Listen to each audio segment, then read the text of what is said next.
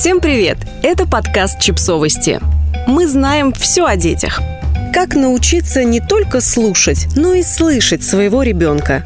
Редкий родитель не мечтает быть тем человеком, к которому ребенок придет в первую очередь со своими проблемами.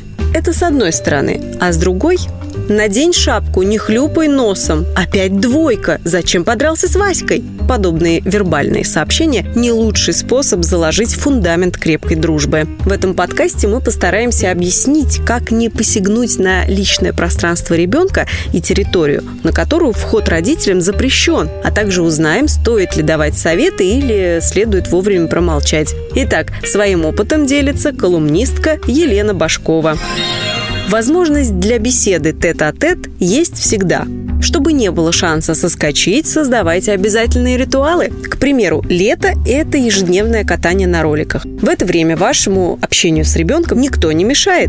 Мы, к примеру, зимой придумали обязательные походы в продовольственный магазин. Выбрали самый дальний. И неважно, сколько на часах времени, мы всегда стараемся добрести до супермаркета. Даже в плохую погоду. По дороге удается многое обсудить и выяснить никогда не поздно начать. Осознав, что давно не говорили с сыном или дочерью по душам, не пытайтесь в первый же вечер восполнить упущенное. Скорее всего, все равно не получится. Сколько потребуется времени, неизвестно, но рано или поздно все наладится. Главное не торопиться и не форсировать события. Для первого раза подойдет любой повод. От желания познакомиться с музыкальными пристрастиями ребенка до искреннего, это важно, интереса к его компьютерным успехам. Важно, чтобы ребенок понял, что вам не безразличны его увлечения, такие, какие есть, а там и до сердечных тайн недалеко. Всегда помните, что у любого человека есть право на личное пространство и территория, на которую вход родителям запрещен.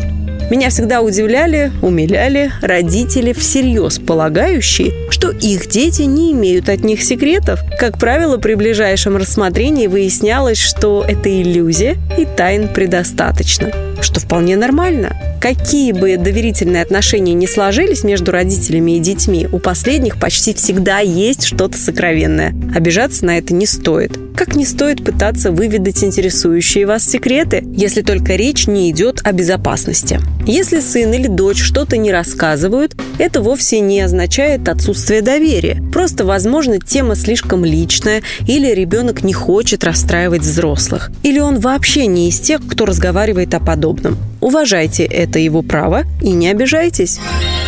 Научитесь молчать, слушать, не перебивая и не комментируя, не пытаясь поделиться своим жизненным опытом. Это, пожалуй, самое трудное, но попробовать стоит. Дети очень быстро запоминают, какая именно реакция была у собеседника на то или иное высказывание. И если она им не понравилась, больше эту тему не поднимут. Даже если она для них важна. Если вы видите, что ребенок поступает неправильно, если хочется прочитать ему нотацию, промолчите, а потом как-нибудь по прошествии времени вернитесь к больному вопросу и обсудите его с ребенком. Без ссылок на прежний разговор никогда не используйте откровение ребенка в качестве оружия против него, иначе вскоре можете оказаться совсем безоружным.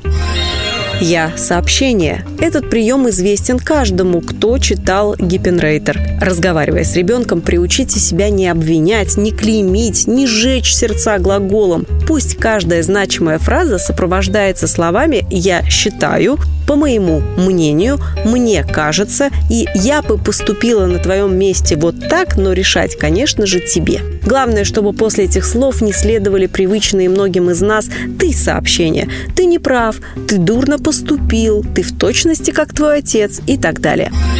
Не давайте советы ради того, чтобы просто что-то сказать. Свою первую неделю в школе мой первоклашка отчаянно дрался по любому поводу. Новый коллектив никак не хотел принимать его всерьез из-за роста, и мальчишка бился за авторитет. Разумеется, это не понравилось учителю, и она велела при возникновении конфликтов обращаться за помощью к ней. Сын так и поступил, в результате чего жалобы посыпались словно из рога изобилия. Это не понравилось уже мне, поэтому в какой-то момент я спокойно, без эмоций и по всем правилам провела с ним воспитательную беседу. Мол, конечно, дело исключительно твое и решать только тебе, но считаю своим долгом довести до сведения, что доносчиков в коллективе не любят и жаловаться не очень хорошо.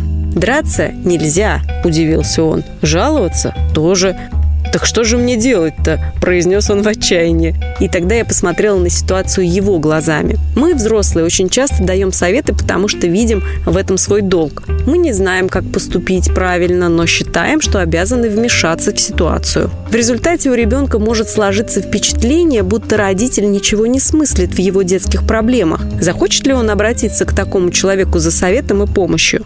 Вряд ли, ведь кому понравится слушать нравоучения и банальные неработающие рекомендации. Поэтому, если нет иных, лучше промолчать и честно признаться, что не знаешь идеальной формулы, но всегда готов помочь в ее поиске. Все равно ребенок поступит по-своему. Но быть рядом, поддерживать и вместе с ним искать ответы на волнующие вопросы нужно обязательно. Это как раз и есть верный способ обрести те самые доверительные отношения, к которым хорошие родители так стремятся.